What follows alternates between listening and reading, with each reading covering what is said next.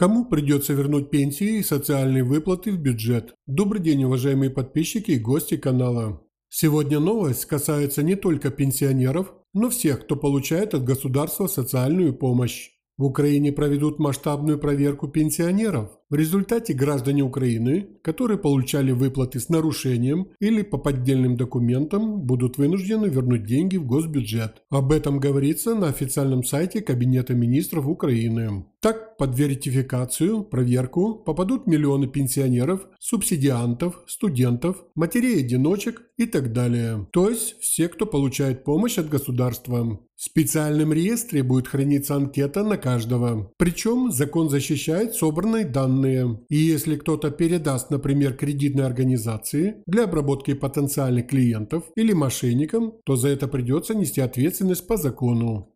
Подобные реестры существуют в разных органах власти и сейчас, к примеру, уже создали реестр субсидиантов. Разница в том, что в новой платформе будут данные сразу на всех, кто хочет получить или получает помощь от государства. Такой реестр упростит процедуру проверки. Чиновники, которые нашли нарушение, передают информацию органу, который производит выплату. Этот орган еще раз перепроверяет информацию и принимает решение о том, что деньги действительно выплатили незаконно. Тогда нарушитель обязан вернуть все, неправомерно полученное государству. А если откажется, власть может через суд взыскать суммы незаконной материальной помощи. В таком случае служители Фемиды разберутся и в случае подтверждения факта незаконного получения финансовой помощи взыщут деньги в судебном порядке. Однако, если будет установлено, что получатель социальной помощи получал пенсию или социальные выплаты по поддельным документам, кроме того, что он будет обязан вернуть полученные деньги обратно в бюджет, он может понести за такие неправомерные действия уголовную ответственность. Оставайтесь с нами. Больше новостей на нашем сайте femida.news. Ждем ваших комментариев. Спасибо за просмотр. Желаем вам хорошего дня.